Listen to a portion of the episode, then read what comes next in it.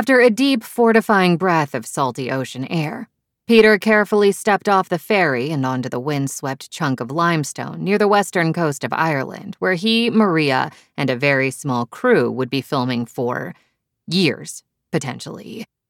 As long as the characters of Cyprian and Cassia remained alive and stranded there.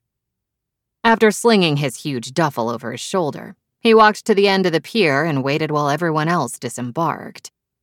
The assistant director, line producer, boom op, camera op, hair and makeup artist, Grip, and a handful of other crew members, one by one.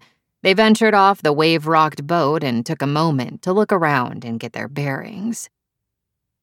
Maria was one of the last to disembark, probably due to her truly absurd number of huge suitcases. To be fair, although fairness wasn't generally something he cared all that much about, she did wrestle them onto the pier with a startling amount of vigor and without complaint, so at least she had that going for her. Daryl, their production assistant, well muscled and lean in his low slung jeans and long sleeved tee, gave her a big, gleaming smile and leaned in. Way too close, in Peter's opinion. Need some help with your bags, Maria? The PA asked. Did the kid even have enough experience to participate in such an important shoot? He looked like he was 25 max, barely old enough to rent a. Wait, wasn't Maria 25 too? Peter scowled, then immediately cleared his expression in order to prevent further wrinkling across his forehead and at the corners of his eyes. Damn it, 36 was not old. I wouldn't say I need help. Her wide grin plumped her cheeks and lit the cloudy afternoon but I'll certainly accept some, especially when it's offered so kindly. Thank you, Daryl. After she rolled two of her suitcases closer to him, she briefly touched his shoulder in seeming gratitude. Within seconds, he was capably wheeling those bags alongside his own suitcase and matching his stride to hers as they easily chatted about whatever other people chatted about. The colony of 20 odd seals they might spot on shore, evidently. Also, a cranky local dolphin known, for whatever bizarre reason, as Dolphy McBlowholeface.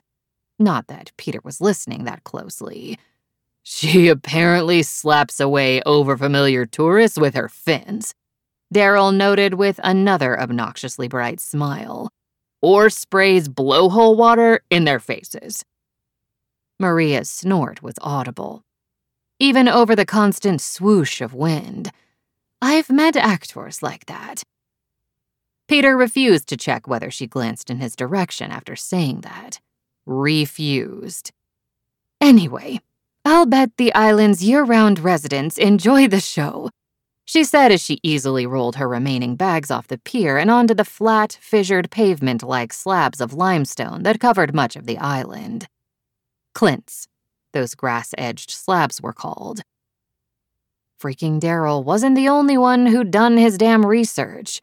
Yup, the PA nodded. Especially since visitors are warned to leave her alone. If they get slapped around by a disgruntled dolphin, they're just getting what they deserve for disturbing local wildlife. So, what you're saying is that she beats up importunate, handsy admirers and drives them away without mercy or consequence. She tapped her chin thoughtfully, her lips twitching. I think Dolphy McBlowholeface should be my new life coach, or possibly my future waterlogged wife. When Maria and Daryl chortled together, Peter turned away to hide his frown before hurrying toward one of several horse drawn carts waiting by the harbor. Jaunties, the locals called them. Passenger cars weren't allowed on the hilly, startlingly green island's few roads. The production had received special dispensation to use transport vehicles for necessary equipment, but otherwise, everyone would be walking, riding a bike, or taking a jaunty wherever they went. Unlike his agile triathlete of a father, Peter didn't have a great sense of balance. And he couldn't see himself forcing beleaguered equines to cart him everywhere, so he figured he'd mostly be hoofing it. Which he didn't mind, honestly. He enjoyed walking, and exploring the sparsely inhabited island on foot might distract him from potential boredom and other issues.